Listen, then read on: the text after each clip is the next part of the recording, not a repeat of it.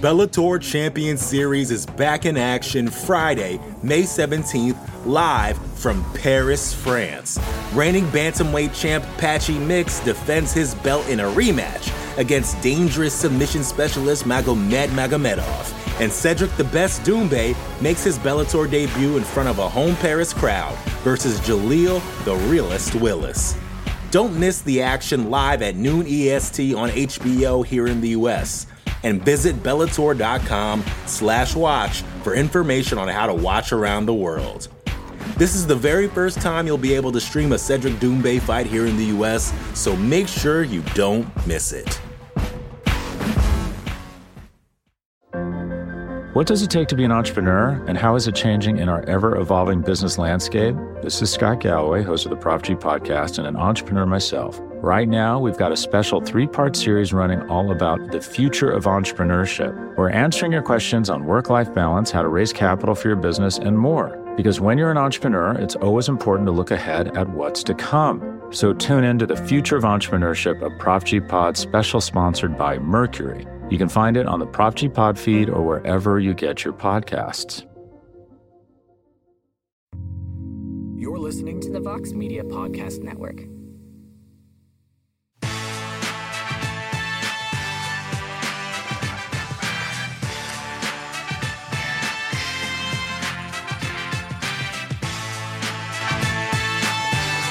The Sound of Victory.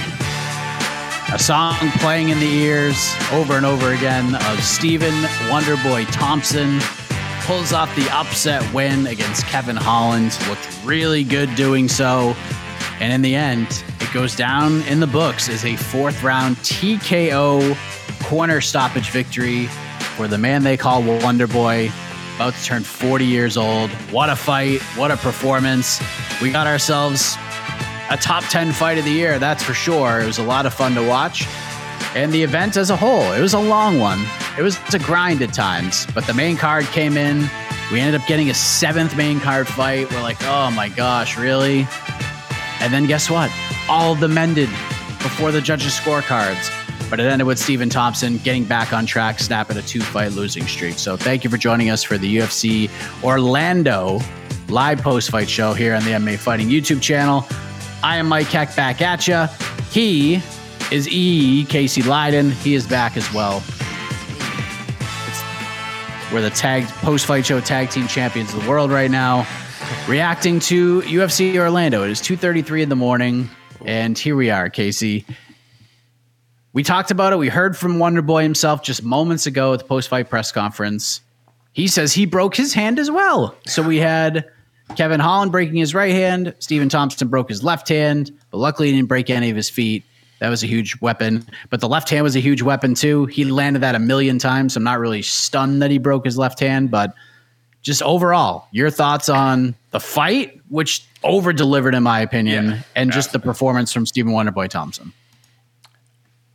This was a night of you know that y'all must have forgot basically um, with the main event and the co-main event, uh, especially just I didn't have super high expectations for this fight. I don't know why. And it's a fight that made sense, but maybe I was just kind of just tired of the Wonder Boy story. You know, not his fault. Just know he's he's been around for a while. We've we've, we've watched a lot of his fights, but man, I forgot when you put the right opponent across from Stephen Thompson, the person like Kevin Holland. Holy moly, that is just fireworks! Super exciting. And it's it's just fun to see Stephen Thompson get to do Stephen Thompson things, get to be Wonder Boy. And you know, his last couple fights, uh, I know he's been you know grinded out, you know, by wrestlers and stuff. And um, Kevin Holland, you know, even if he may have had that skill set in him, but he chose not to use it. He's just like, you know what, we are we are coming out for entertainment tonight. We are just gonna throw hands and feet, and it was a heck of entertaining fight it's a bummer about the, the hand injury thing, but man, when, when those guys are just throwing fists and legs at each other like that, that's gonna happen. But Stephen Thompson, man, he still got it. Um, where he goes from here, I don't know, but man, just awesome fight. Um, super, too many fights, too many fights. It's just even though a lot of the fights are super exciting, just too many fights. And but hey, the main event delivered, and I kind of forgot about it all. It's just like it was just awesome. Yeah, it was it was weird that they couldn't even it wasn't even timed well enough. And they got right into the first fight. Like we were still doing the people's pre-fight show when both women were in the cage, like right when the broadcast started, they were ready to go. And we still had a carryover fight yeah. from the prelims into the main card and we're just like, holy cow. Uh, but luckily we got some good moments, some fun fights, all finishes on the main card. Uh, and it was capped up by Stephen Thompson. And that's kind of the big question like, where does he go from here? Because you could go in a number of different ways. Like, you could use him as kind of a put him in that sort of gatekeeper role right now, sort of where Neil Magny is, maybe like a step higher than that. Um, build up the Rakhmonovs and the Brady's and guys like that who are on the come up. You could certainly do that. Or you can sort of do the MMA thing where you remember the thing that most recently happened, which is Stephen Thompson in a fight with a guy that had 15,000 people on their feet cheering and going bananas for 20 minutes as this thing was going on. And I think that's a feeling the UFC wants to continue on. And Wonder Boy's a feel good story. Can you imagine 40 year old Wonder Boy Thompson going on a little bit of a win streak, winning three, four in a row, and then maybe getting himself a third crack at the belt? I think that's a story the UFC would want to tell because this is this right now, this is it. Stephen Thompson is oh. in that Ric Flair WWF early like to that like that run where Ric Flair is like, I'm gonna keep wrestling until I lose, and then he loses to Shawn Michaels, and he, we thought he was never gonna wrestle again. Unfortunately, that wasn't true. But I feel like once Stephen Thompson loses again, the door hasn't been locked behind him for a title shot. But as soon as he loses again, I feel like the lock is going to get thrown. So I think like this is it. This is the run if he's going to go on it. He's got to do it now. For sure. I would I would agree with you, but I swear when he lost to Belal Muhammad and we got we got to see 25 minutes of him being just grinded against the cage or on his back. I'm I, I'm positive. I said, well, we're never gonna see Wonder Boy have a title run anymore. And then, but, but like I said, I didn't expect this fight tonight. I don't even though Kevin Holland, I knew Kevin Holland was always gonna he, he was gonna bring that type of fight, but for some reason I just in my mind I couldn't imagine the fight was gonna be this exciting where we would we would honestly start having conversations and going, you know, I can see it. I can see Wonder Boy getting that one big win. Obviously, he needs one big win at least after this, but you know, it's like man, he's got one without a doubt. He's got one more main event in an arena or one more maybe co-main event for a pay per view in him and um, it's it's the Wonder Boy story. I think I, I think we're kind of all shocked. I, I think I don't think we're gonna be talking about Wonder Boy in this sense. After we might have predicted he was gonna win tonight, but I don't think I don't really think we had this type of momentum behind it. So it, it, it was shocking, and um, part of why this sport is freaking awesome. Yeah, I did pick Wonder Boy to win. It was kind of a reluctant pick. It was more of a perceived value look at it, but I thought it was going to be sort of the fight we saw for like two rounds, and then Wonder Boy starts to sort of pull away like he did in the Geoff Neal fight, yeah, yeah, and more like that. Yeah. cruise to it, cruise to a decision. But we didn't get that tonight. We got a fun ass fight. It's not the fight of the year, people. I'm sorry. I saw no, people no. even asking that question. This is not the fight of the year. I'm sorry. This is. It might be in the top bias, five. That's pushing it. Definitely. yeah, it's definitely in the top ten it's not the fight of the year. Yeah. It is not beating Glover versus Yuri. I'm sorry, it's just not yeah. happening. It's not beating Hamza versus Gilbert. It's just not. I, I, I hate to tell you. I people love to do that. It was super fun, but there are 14 fights on this card. It was the best of the 14 fights. So it's, it's be happy with yeah. that. It's just it's just don't, we don't need to come on now push our luck. come on now. Uh, so what we're gonna do here is because I mean we literally just had a press conference with one guy, and we had to wait an awful long time for Stephen Thompson to show up. And I get that. Guy's coming off of war, had to get all stitched up, had to get medicals done. He had to, you know, take care of himself a little bit, had to go on the ESPN post fight show. So we had a little wait a little while. So we talked about a lot of the the storylines and narratives, if you will. So what we're gonna do is instead of doing the people's pre-fight show, we're gonna do the people's post-fight show here. So we're gonna for the next 20 minutes or so, we're going to take your questions about this card, whatever you want to talk about. You want to talk about what's next for Wonder Boy? You want to talk about what's next for Kevin Holland? You want to talk about RDA's big win? We could talk about whatever you want. You want to talk about Matheus Nicolau ending his current UFC contract with a big win? You want to talk about scary Sergey Pavlovich? We could do that. Roman Dolidze's near STFU TKO type submission. I mean, we saw a little bit of everything tonight. Eryk Anders getting back on track. Yazmin Jauregui kicking off the card with a sensational finish whatever you want. Let's go. Next 20 minutes, let's just fire out some questions. All right. Do do do. Um. Uh. We've already answered what's next for. Wait, here we go. Let's go to the very first of the card, top of the, uh, bottom of the card. Uh, thoughts on Yazmin? She looked great again tonight. She could be something special for the UFC in Mexico and for Latino fans. Yeah, I agree. She looked great. And it was a good fight, Casey, for a number of reasons. One, because she went out there and got a finish and set the, the table for a very interesting card. But two, she got thumped a little bit in that first round. Nunes dropped her, had her in some trouble. We got to see her overcome a little bit of adversity and then battle back, which is a, a great second round and a great finish. They got something with her. They definitely have something. They're super young, so she's going to be kind of growing up in the organization, but another early 20s exciting prospect right now. And right now, it, this is happening in a division that, let's be honest, we see a lot of up and comers and hungry fighters at 125 right now. This division needs somebody like Yazmin, and I think they got something with her. So I, I agree with everything Brandon said. Your thoughts on her performance and her ceiling right now after two octagon appearances. She's a legit prospect. Um, I, I'm not. I can't go out and say you know she will be fighting for the belt. You know, not not going that far away, that far yet. But at 23, the fact that she fought through some for some reason as fans, we like we like to see our fighters kind of take a beating and come back a little bit rather than dominate. Somehow domination is kind of boring. So it was really nice to see her kind of take that big shot and go, all right, she can fight. She can like she can be the nail and still come back and finish that fight with hammers. So um, just super exciting. Um, yeah, uh, I think. But he said just be a big star in Me- Mexico Latino fans. F that. She's just a big. She's a big star. I think she just has that package. Does she speak English? I'm not sure actually. Does she speak? I don't. Or? I don't think so. Um, so. I know her post fight interview is I believe is in Spanish, and I think her press conference was as well. But she'll get that. She'll yeah, probably yeah, get there at some point. Regardless, um, th- that obviously would help a little bit, but um, just for the American fans.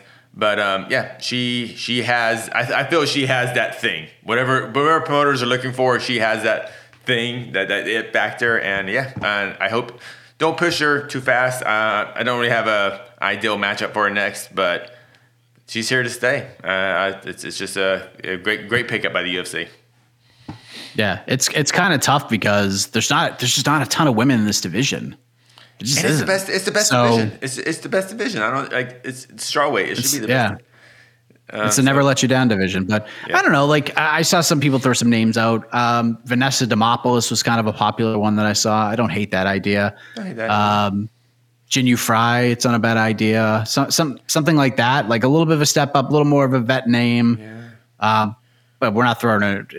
We don't. We don't. We don't need to throw her in there with like Yan Xiaonan or Marina no. Rodriguez right now. But no, no. I, I, a nice little step up. Somebody, you know, someone, someone a little bit of a step up. Yeah, around around twenty, not not, not even fifteen. Around around twenty, around there. That's why I want to see her. Um, yeah. yeah. Do do do. Um, Okay, it's interesting. Does Holland need a new corner that should have pulled him out of the fight at the end of the third round? I don't. Third I, round. Third round now. Mm. I don't know. I mean, I, the the hand thing. I. I mean, again, it's tough because I was live blogging, so I'm I'm like looking up at the screen and typing, and then making sure I'm not misspelling things. So I'm not. It's a fight I'm gonna have to go back and watch like with a more clear eye again. Like I feel like I got the gist of it, but I don't have all the ins and outs of it. But Kevin was still like walk like I thought the end of the third round he looked tired. And I even started the live blog around for him. Like Kevin looks pretty tired, but he gets up, and he's smiling, he's laughing, he's talking to Wonder Boy, he's having a good good old time in there, doing Kevin Holland things. And I I didn't see outside of just him being really tired, I didn't think the fight really needed to be stopped there and then. But again, I have to go back and like rewatch it, full on, no distractions, and get a better gauge of that. The momentum was clearly swinging Wonder Boy's way. That was a big third round. Fourth round, obviously, we got was a 10-8. You scored at a freaking 10-7, which I'm not even gonna I ain't gonna hate you for that because yeah. that was just a one-sided thumping. Um, but you know, even when Dan did the wave off thing, like you could have stopped the fight right there, and I wouldn't. I- have I would have been okay with it. Yeah, I I thought I thought his hand was so bad he was getting beat up. I thought uh, Kevin Holland verbally submitted. I mean, verbally tapped. He said, "I, I can't do this anymore." I thought that's what I felt happened. Um, clearly, we were wrong, and and Miragliotta's odd gestures confused everybody. But um, regarding this question, should it ended in the third round? No, I think it was fine. And if anything, I would like halfway, like you said, halfway through the fourth round, if Bob Perez and or even his cornerman would have um, called, tried to stop the fight, I would have no issue with it. Um, because I don't think I don't think they knew how bad. Because like every hand break is different. You know, like you saw Kevin Holland's hand break, he couldn't. Like he was in visible pain, while um, uh, Stephen Thompson says he has a hand break, but he could still throw punches a bit. No, so they're hand breaks are all different. But it clearly Yeah. looks like Kevin Holland's hand break was a bad hand break, one of those hand breaks that we we might not see Kevin Holland fight for probably six months because those things have to heal properly. Otherwise, that's a potential career type of injury. Um, yeah, because he was still chu- he was still chucking it and landing it in the second. Yeah. Third, he was still throwing it a little bit. Fourth is when you Fourth. really started to realize that he, there, he, he was a one handed fighter, but he's still like still kind of throwing it when he was getting in those exchanges. But yeah, I I, I would have felt a little I would have felt a little queasy had they let Holland out in that fifth round. I think after the fourth, it was the right call. Like you couldn't let him back out there. He was just getting he was just getting thumped. He had no defense. He was one handed fighter. And again, like I know we want to see more of this. We want to see more of these types of situations. Just like, dude, you're done. Live to fight another day. Who knows? At least, and again, I didn't watch it. I don't know what the corner was. They might have been. A, I might have seen the same commercial eight hundred times in a row and missed it. But maybe they're maybe they they tell Kevin, look, man, it's not going well. I'll give you five more minutes, but then that's it. You got to show me something, or I'm stopping it. And that was the five minutes he gave, and they went and stopped it. So I don't know. I'm sure we'll get answers to those questions down the road, but I didn't have an issue with them. I would have an issue if he went out there and fought in the fifth round. That's for sure. Yeah. Uh, oh, you, oh, you, oh, you been fine if you came out for the fifth round? You think so? No, I wouldn't have. I would have had. I would have had an issue. Oh, you would have if had he came sorry, out in the fifth round. Yeah, me too. Yeah, me he too. was done. The fact that the fact that I said 10-7, that's what I mean. Like 10-7. That's like the round. Sh- like because Kevin Holland has something which is a blessing and a curse in MMA. He just he doesn't have a button, which is great and exciting because BJ Penn was one of those fighters. Just you just could not knock him out. Nick Diaz is kind of that same fighter. Nick and Nate, they, they just don't they just don't turn off. But that can you have to have responsible corners to save you from yourself because you will take just life changing beatings in fights because you just won't turn off and you're you're such a good fighter and so tough. You'll, you'll always be in the fight, but it's just very dangerous. And um, BJ Penn, he had a lot of those fights where, if, toward especially toward the end of his career, he just didn't turn off. He would just get beat up and beat up, beat up, and that's why they, these losses felt even worse. Darren Elkins is a bit like that. I don't know how much we'll talk about him. Just the guys that just That was tough. they don't have that button that just turns them off, so they'll just take beatings and beatings, which is great for promoters and great for excitement. But yeah, it just if it makes you, it doesn't make you feel good sometimes. Um, Yeah. That fourth round. Just last thing on this. yeah, Stephen Stephen Thompson landed forty. It, it- there's there's like significant strikes, and then there's like significant strikes. Stephen Thompson landed forty eight significant strikes, and they were significant strikes. Like everything was with full vigor. They all landed clean. They all got a response. They all a lot of them hurt Kevin really badly. He just wouldn't fall down. Like that was a tough round to watch. Like Steven just put it on him and I, I, I give I give Crew Bob credit for for stepping in and stopping it because Kevin would have kept going. Like Oh, it was yeah. up to him, probably just kept going. But yeah. If you, if you, I'm sure. Kevin. There's a piece of Kevin that was probably a little bit relieved too. He's like, oh, thank God, thank God. but uh, Kevin's tough as shit, man. He's so tough. He'll be back. The Bellator Champion Series is back in action Friday, May 17th, live from Paris, France. Reigning bantamweight champ Patchy Mix defends his belt in a rematch against dangerous submission specialist Magomed Magomedov. And Cedric the Best Doumbé makes his Bellator debut in front of a home Paris crowd versus Jaleel the Realist Willis. Don't miss the action live at noon EST on HBO here in the US. And visit Bellator.com slash watch for information on how to watch around the world. This is the very first time you'll be able to stream a Cedric Doumbé fight here in the US, so make sure you don't miss it. What does it take to be an entrepreneur, and how is it changing in our ever evolving business landscape? This is Scott Galloway, host of the Prop G podcast, and an entrepreneur myself. Right now, we've got a special three part series running all about the future of entrepreneurship. We're answering your questions on work life balance, how to raise capital for your business, and more. Because when you're an entrepreneur, it's always important to look ahead at what's to come. So tune in to the Future of Entrepreneurship, a Prop G Pod special sponsored by Mercury. You can find it on the Prop G Pod feed or wherever you get your podcasts. I want to talk about this gentleman now. This is an interesting question. Is RDA the greatest resume in all of MMA history? So uh, I'm going to let you defend your take in a moment because I saw you tweet this as well, and I wanted to ask you about this. You said that this was a, a y'all must have forgot moment for RDA, kind of a fight, a kind of a performance. To me, this is exactly the fight I expected. I didn't think I I thought Barberena would I thought RDA would light him up a little bit more on the feet, and Barberena would just take it and bleed, and then eventually, the, the how the fight ended, we'd see it in the third. Um, but RDA was, the, I believe, he was the biggest favorite on the card by a mile. This is what we expected. So um, I'm not saying you're wrong. I'm just curious as to why you feel like this is a y'all must have forgot performance when this is kind of a tailor made matchup for him. Well, according to the Tapology, just straight pick'ems. I don't know about the betting lines yeah, he was a heavy favorite, but there were uh, six other fighters who were bigger uh, underdogs than Barberena. So I, but I understand what you're saying. RDA was a heavy oh, favorite. Yeah, um, th- these are just straight pick'em fight pick'ems, and these aren't betting lines. Uh, that's I kind of like going by that a little more. Ac- I think that's a little more accurate for my taste. But um, I just I just was so impressed by RDA. There's something about I guess well I guess more in a sense like when I say y'all must forgot, y'all must forget.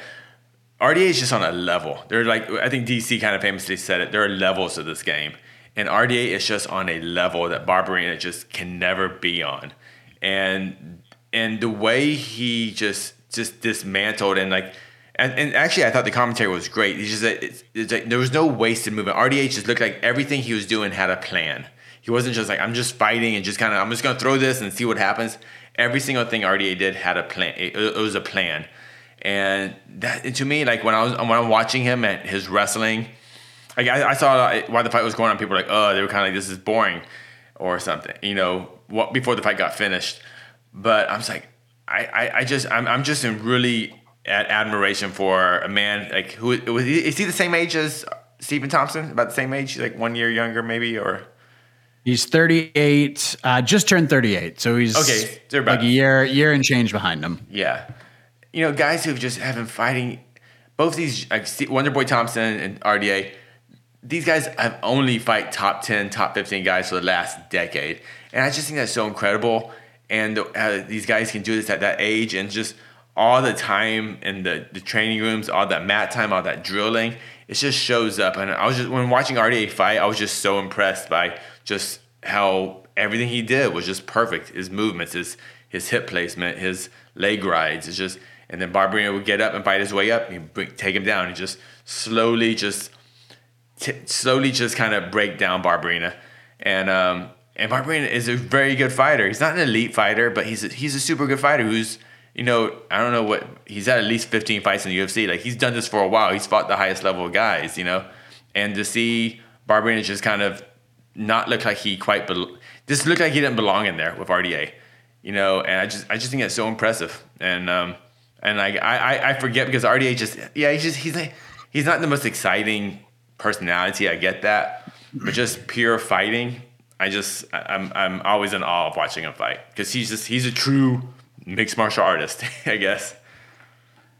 So he made his debut in 2008 in the UFC got knocked out by Jeremy Stephens, loses to Tyson Griffin, which in 2008, 2009, like those are oh, those are solid losses. Wins three in a row, loses to Clay Guida, injury, TKO. Uh, this is 2010 Clay Guida. Uh, nothing to, to snark at. Loses a, a close splitty to Gleison Tibau. Wins five in a row. Then the rest of the way, loses to Habib Nurmagomedov. Wins five in a row, which includes one of the most dominant title wins that I can remember. I mean, RDA put it on Anthony Pettis to win the belt. Beat Nate Diaz before that. Knocked out Benson Henderson before that. Knocks out Donald Cerrone in the first round to defend his title. Loses to Eddie Alvarez. Loses to Tony Ferguson. Wins three in a row. This is him going up to 170. Loses to Colby. Loses to Usman. Beats Kevin Lee. Loses to Leon Chiesa. And then goes back to 55. Fights Paul Felder. Beats him beats Renato Moicano, short notice opponent, beats Bryan Barberena, and then sandwiched in between those, gets knocked out by Rafael Fiziev, and he's knocking out everybody right now. So, I mean, th- his losses are like to legit, That- e- yeah. even at the time. I mean, just the best, just the best dudes. Guy's a legend. He's a first ballot Hall of Famer. He's a legend. I don't know if he gets the Conor fight, but I, I'm doubt glad he keeps calling. yeah. I'm glad he keeps calling for it, and he should keep calling for it. I just, it's the it's the fight that got away. It's the fight that got away, and it's a fight that once it got away, we never thought it would ever come back to him, and now it actually logistically makes sense if they wanted to make that fight. But I can totally understand why Conor would be like, nah, not really interested, because I'd favor RDA to win that fight. Absolutely, absolutely, absolutely. Yeah, and which is yeah.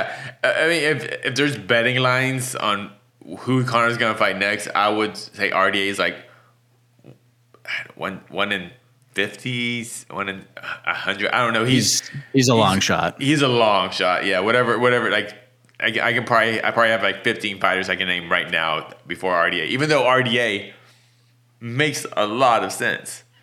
It does. It makes It's a lot sense. You have a whole storyline.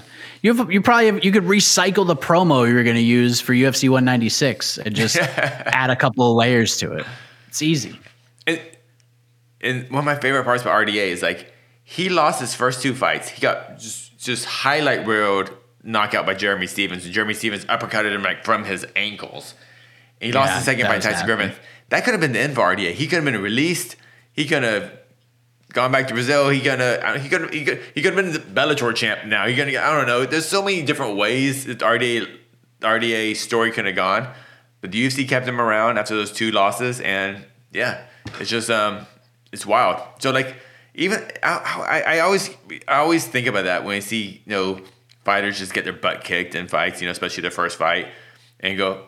You know what? But maybe this guy is, was going to be a future Hall of Famer. We don't know. It's just these are like there's no way after watching him lose Tyson Griffin where there was like find any listen to any podcast back then. These guys are going. I know RDA got his butt kicked his first two UFC fights, but this guy he's he's got it. He's got it. He's a future Hall of Famer. He's going to be the champion. He's, got gonna, to be, he's gonna champion. be champion. He's gonna be champion. You just it just doesn't you just would never say that, but that's just it's and that's what I like about RDA, just like because he's just no frills. Like he just seems like a guy that just just trained really hard and, tr- and tried hard. That's I mean, uh, yeah, it's, he just tried hard and just kept doing it, which I just think's freaking awesome. Yeah, his resume is it's right up there. That's for sure.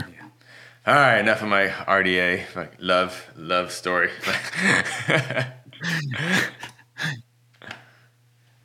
Uh, how scary is Pavlovich? Like, did he just jump up, jump from eighty percent on the scare meter to? I, he might, he might be higher. He might be higher than ninety-seven right now.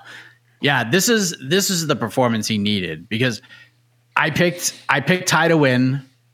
I expected Sergey to do what he did to Ty early. I expected Ty because of his durability to be able to recover from that and survive, maybe even lose a 10-8 first, but at least make it to round two and then do Tai Tuivasa things. And Sergey's like, nope, not letting that happen. And the first shot he landed, Ty's whole demeanor changed. Like, unlike the Derrick Lewis fight, unlike the Ciryl Gane fight, this was like, oh crap. And when Tai Tuivasa, when that fight was stopped, and Ty was like smiling and be like, Sergey, you're you're a good fighter. I mean, Ty looked like he got run over by a car. Like he just looked, looked like it. destroyed. And it was 50 it was it was a vicious beating. Sergey's the real deal. And this is this is the kind of finish that he needed after the Derrick Lewis win, because I know a lot of people thought that was kind of questionable. I saw someone post on Twitter um, after seeing the tie. It was I forget who it was, but I'm just kind of paraphrasing. After seeing the way he finished Tai Tuivasa, I no longer think the Derrick Lewis stoppage is a bad one. I know what they're trying to it- say. Yeah, the Derrick Lewis stoppage sucked. It, it, it sucked because what we're saying about Pavlovich, uh, Sergei Pavlovich tonight, we should have been saying after the Derrick Lewis fight, but we kind of got robbed of that because of the early stoppage. The, the stoppage tonight was completely proper. That's how that's how you stop main. That's how you stop fights. You know these guys at this level. You know that's a that's a proper stoppage. But um, no, no, I, I I said Derrick Lewis. I I I- still get that it was a horrible stoppage, but I don't think Derrick Lewis is going to win that fight. But that's not why it's early stoppage. But um, yeah. Did you see? Did you see? scary, Did you see? Yeah. I just saw this on Twitter. I'm sorry, I mean to change Go, subjects, go but. I reacted to it. So, did you see Shavkat Rakhmonov's tweet an hour ago? No, I didn't. What is it? It's awesome. He just goes, "Congratulations to still dangerous Wonderboy." And happy retirement to Trailblaze to top. Oh, Shavkat. Damn. Dang. That was that was pretty uh, good. I can't. I can't. I can't. I can't wait. I, I he's he's. I know everyone loves Khamzat, but uh, Khamzat, but to me that that's he's the guy. I think, but we'll see. We'll see. He's a good. We'll getting see. Geoff Neal. Love that fight. Love that nice fight. little step up in competition for him. All right. So Uh, yeah, I will take a couple more. Yeah, Pavlovich is, is legit. I'm very curious to see where he goes and how he's now. Like when the UFC has their war room meetings, their matchmaker meetings, it'll be interesting to see how they view him, where they put him in the conversation. Is he now part of that like that four man race to the belt, or is he just the guy on the outside? If he's not, who is the guy on the outside? Because it's either gonna be Ciryl Gane or Curtis Blaydes. The way that it looks right now, if he's in the top four sort of mix right now, I'm curious to see how the the matchmakers view him. Yeah, yeah. I don't know. It, it- sucks because I. Oh, I, I think so much. No. Um, I'm sorry. No, I was saying you're good. Sorry. Oh yeah, yeah. Sorry. Uh, I think so much. Unfortunately, unfortunately, the war in the Ukraine really is gonna hurt Sergei's as far as his UFC career, just because it's just world politics. I don't think the UFC can have a big event in Moscow right now for obvious reasons, and that just for that just sucks for him uh, as far as uh, being a prize fighter. Um, so that's that's that, that's actually the big that's actually gonna be the big issue right now. I feel for him. So uh, we'll see. Um, this is I want to I, I like I always like your takes on these because I'm kind of indifferent to call outs, but I like your you're you're big on proper call outs. So Uh, what do you think about the McGregor and Khamzat calls? It seemed like bad calls to me. No way either of those fights happen. We talked about the McGregor call out. I don't mind it. RDA, like, look, RDA, we talked about his resume. He understands he's not fighting for any more belts. He just wants fun fights before he turns the page on life. And there's a story here. He was supposed to fight Conor at UFC 196. RDA gets injured. We end up getting the Nate Diaz fight. Nate becomes a massive superstar. RDA is just done. He's out of the picture because after the first Diaz fight, they were going to run that one back. And then Conor went and fought for the second title. And RDA was just donezo. Like he was just out of the conversation altogether. And now, f- feasibly, it's possible. Like you could do it. Like you could make that fight right now because McGregor against you, Casey, sells a million pay per views. Yeah. I'd watch the hell out of that, by the way. But it, it would make sense, and there's a story there, and you could do that. The Hamza call out, I, I absolutely loved the call out, and I'll tell you why. Roman Dolidze has come from nowhere, much like a guy named Khamzat Chimaev. Kind of an afterthought. No one really expected this guy to be ranked or even be talked about. And then he goes out there and just finishes three dudes in a row, finishes Jack Hermansson, took the fight on short notice, crazy finish. I've never seen anything quite like it. Obviously, I've seen a calf slicer and a ground and pound, but I've never seen them put together like that. And he, this dude's going to be a top 10 middleweight next week. He's going to be the number eight middleweight in the world in the UFC rankings. When if you if I told you in January, my bold prediction is that Roman Dolidze is going to be a top 10 middleweight at the end of the year, you would you would ask for me to to be fired. But now look at this guy. And he goes out and what I liked about the call out is he's probably not going to get it, but either way, worst case scenario, he's setting himself up for a big fight with this performance. He calls out Khamzat. Now you get seeds planted. Worst case scenario, he's going to fight like Darren Till or Dricus Du Plessis next. He might even get like a Marvin Vettori fight next at this point. That's where this guy is. Ooh. And you know what? You know what I liked about the call out as well? He said the man's name. He didn't call him the wolf. He didn't call him anything else. He said Khamzat Chimaev. I loved it. I loved the call out. You took the moment. You got so much momentum from that win. Everyone's you was buzzing about the finish. He called out Khamzat. He ain't gonna get it but I liked the gusto. I thought it made sense. I had no issue with either call out. Not none of these fights are going to happen next. None of them. but I did like the gusto from both. So you're okay with call outs for fights that aren't going to happen, as long as they have okay, the right.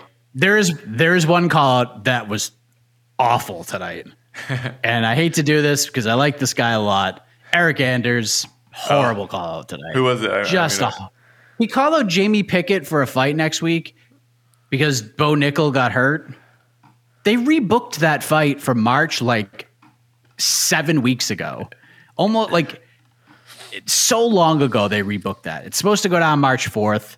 Uh, it's signed. It's happening. So James gonna be like, nah, I'm, I'm, instead of fighting Bo Nickal in a fight that's gonna give him so much spotlight, you know what? I'll fight you next week. Come on, man. You gotta you get just you can't get that fight unless like Bo gets hurt again and Jamie's like, all right, fine, I'll fight him. But he's he's fighting the super prospect right now, like the biggest fight he could possibly get. You call out. Come Bo on, Eryk. Oh, you don't. You don't call out Jamie Pickett. You, you tell like, hey, UFC rip up that contract of Pickett. I want to fight Bo Nickal. I want to, or something. You don't go after Pickett. Yeah, I would have been. I, yeah, I, I would have been. I would have been better with that. Now, maybe Eryk just didn't know. Eryk's a busy dude. He's a family yeah, yeah. man. Dude's, dude's always trying to on the grind, trying to make some money. I get it. Maybe he's not tapped into the MMA space, but if you're gonna try to call somebody out, you get just, just jump on jump on Tapology, jump on Tapology, see what's great going site, on there. Site. Go on MMAfighting.com. We reported that as Dunzo a while ago. That was a bad call out. That, as, as AK would say on on to the next one, if you if you book if, if your matchmaking suggestion is, mimics that, AK would say your pick is doo doo. That was a doo doo call out because it's not happening. It's not happening. I love you, Eryk. It just was a bad call out. It was a great performance from Anders too, but the call out, and then he not only that, he went to the back and did a post fight interview, and he like doubled down on ah. it. Like ah. nobody told him. Nobody told him. Come on, man. Jose gonna bring I'd, it to him. Jose, Jose, yeah, I don't want to tell. I had more of an issue with that. But you know what? You know what's crazy is that most people forgot about it. Because even like the media members, like, "Ooh, we called out Jimmy Pickett for a fight next week." I'm like, well, you know what's not going to happen because Jamie Pickett was pulled off UFC 282 so long ago when once Bo got hurt, and they just rebooked that matchup because why book anything else for Bo Nickal? Wait, wait, right wait. Now? So, so did Eryk Anders? So he wanted to fight next week? Is it? He wanted to fight. His initial call was, "JB, I know you still need an opponent. I'll fill in and fight you next week since Bo's hurt." So he thought Jamie Pickett was still training for a fight. It was going to show up at the T-Mobile Arena and go, all right, UFC, I hope someone shows up. Is that, is that what Eryk Anders is thinking is going on right now in Jamie Pickett's life? I think so. Like I missed it. I missed it, but I saw people on Twitter talking about it. So I went on a Slack chat. I'm like, did Eryk Anders just fight ask to fight Jimmy Pickett on next week's card? And they're like, yep, he sure did. And I'm like, oh man. I mean, his heart at least was in the right place. He just didn't know what was happening. And again, not all fighters are like going to every event and watching every yeah. card and listening to every podcast. Like I get it. The man has a life. He's got other things going on, but you know, just quick quick glance at the old Tapology page and you, will realize, eh, probably shouldn't have done that. Should have used that call for somebody else. But all right. that's all. The other two call outs, like they ain't gonna happen, but I like the gusto. Yeah, I think uh, Angela Hill called out uh, other call outs. What Angela Hill called out Carolina for UFC London. The um, so that made sense. Uh, yeah, but uh, uh, man, Natan I, I, Levy got, called out Kanye West. Kanye. So that was a call out. Um, I love I love when Jon Anik gets to say "your boy." I love. That's exactly how I would say it too. Your boy. I'd get so into it. I can tell he loves to say that. He was so excited to say that. Oh, Anik's so good. Uh, do, do, do, do, do, uh, Speaking of Jon Anik, by the way, uh, Jose Youngs got to sit down with Jon Anik uh, while in Orlando for episode two of Anything But Fighting. And I cannot wait to watch this oh. episode because they're going to be talking about New England sports the entire time. And I am jazzed and I am ready for this. So I think that's dropping Tuesday. So stay tuned right. for that. Right. Uh, I, I, saw that clip earlier. I think got, we got a sneak clip on Slack, so I don't, I don't want to talk about it yet. But yeah. All right. Thoughts on where Matheus goes from here? UFC still shows a penchant for not marketing flyweights that ain't Moreno or Davison. So this is one of the interesting ones because I'm trying to prepare for on to the next one tomorrow. I have no idea what to do with this guy. With this guy, I have no idea. The dude he he said at the end of the fight, "I'm now an unemployed fighter because that was the last fight in his deal. He's hoping he gets re-signed. I don't think he's going anywhere else. PFL isn't doing it. Bellator doesn't have a flyweight division. Like just one game in town, really, unless you want to go to, to one, one, and yeah, do deal with whatever the hell is going on over there, and or go to Brave or something. But he's probably going to get re-signed because they're going to need him right now. I don't know. Like, I honestly have no idea what they're going to do here because Figgy's the champion, Moreno's the interim champion. These two guys are supposed to fight at the pay per view in January in Brazil. That's right now supposed to be the main event. But then we heard about this James Krause situation, and we don't even know what's going to happen. Like, we don't know if Brandon's going to just say, like, F it, I'm just going to find somewhere else to go and fight, or if he's just to be like, no, like, I'm not doing this. I'm to wait and wait for my guy to be cleared or whatever he's thinking and then do it. So then we have Pantoja, who's the backup right now. At least that's what he told Guilherme Cruz I don't know. I, I, I think for him, get your dollars, get re-signed, make that money, son, and just keep the phone by you at all times. Because if they need to fill in for something for a big opportunity, you got to be ready to go. Whether it's for the belt or to fight Pantoja or something, if this fight for the belt actually happens to the Tetralogy, or for some reason something happens with like Alex Perez because he's had a hard time just getting to fights these days. If something happens there, you send him to Perth to fight Kai Kara-France, like you just got to be ready. You just got to be ready. There's a great win and a great performance. It's to age well, I think. Um, but you kind of have to strike where the iron's hot before it's forgotten. Royval's hurt. It's just not a lot of ton of options for him. So it's just kind of how how hurt is Royval? Because I man, I want to see that fight. Is he like hurt, hurt, like or you know? I think he's. I'll I'll pull it up. Yeah. Um, he was supposed to fight in two weeks. Oh, supposed to fight on that last fight night card with uh, Amir Albazi. But now Albazi's fighting, and I forget who he's fighting. What did he say? Uh, there we go. Heartbroken I'll not be competing due to training injuries. Uh, last week after practice, was feeling pain on my wrist. After a few days of the deformity, bruising, and the pain not going away, went to doctors and determined I broke my wrist. Thankfully, he won't need surgery. Oh uh, but he will not be recovered in time to compete. First time ever had a pull of a fight. Um, so I mean, broken wrists, four to six weeks, depending on how bad it is, maybe a little longer. Who knows? Royval could maybe fight in like first quarter, depending. I don't know. Yeah. So maybe he is on the table. Do do do. Um, any updates with Mr. Aspinall? I've heard nothing. Yeah. And that's another name we keep forgetting about is Tommy Aspinall. But again, he is coming off a loss. It, it was a weird one, an injury yeah. one, but fortunately, he's going to have to kind of like build his way back up. But he's still really young and he's only going to get better. So him and Sergei will be fun. I don't know if we want to do that right now, though. I, I don't. Th- I think Aspinall would need to. Obviously, I think I still think he, he's got another six months. These are heavyweights, so you got to make sure those ligaments are very healed. Um, but obviously, a healthy Aspinall and Sergei, I want I want them to see if I want them to fight eventually. Just I don't think we're going to see that. Maybe 2024 or Maybe. late 2023. Yeah. Yeah, no uh, idea. Uh, I'll take one more question. One more. One more, one more, one more. Ooh, gotta make this a good. Make this a good one then. Um, you guys are doing on to next tomorrow, right? We are indeed. Okay, so other ma- I'm not doing any matchmaking questions, gentlemen and ladies. Uh, outside, if, if there's a matchmaking question outside of the main card, we could do it. Mm, nope. Or for any, of the- any or for any of the losers in the, on the main card.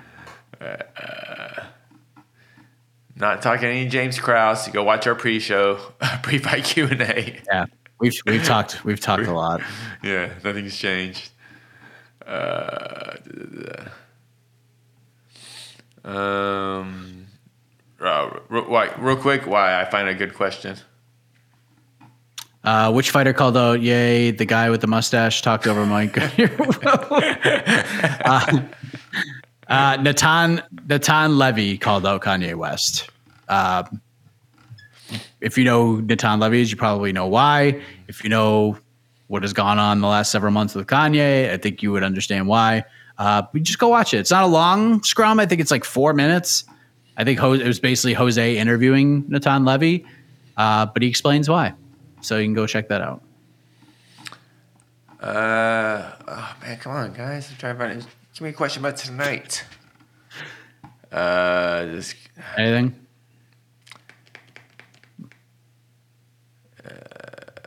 Hey, look, we could we could be done if there's no more. It's okay. We got a pay per view coming up next week, so there's gonna be content galore. Yeah. Don't you worry. you know what? It is extremely late on the eastern coast. So What? It's th- three sixteen, baby. Three sixteen. There's the music. All right, we're done.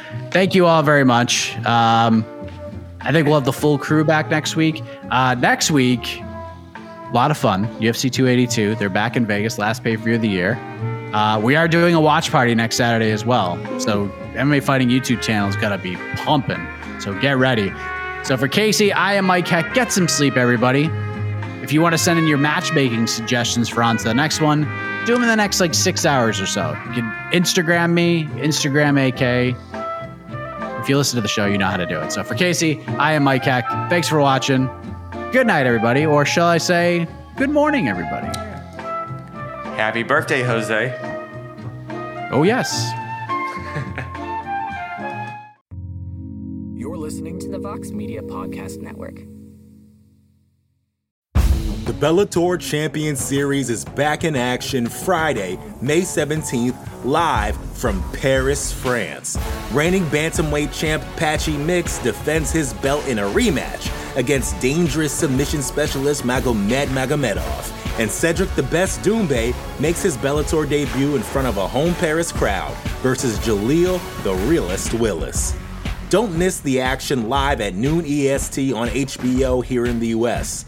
And visit Bellator.com slash watch for information on how to watch around the world.